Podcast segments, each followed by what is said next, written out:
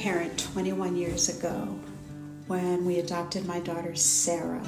This week she went away to college, and I am reflecting on my life's journey as a parent, my daughter's journey to becoming a wonderful, wonderful young woman, and her birth mother's journey, and the generosity that allowed us to become her parents.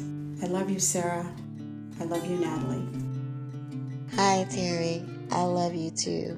I couldn't imagine my life without you and without you being Sarah's mother.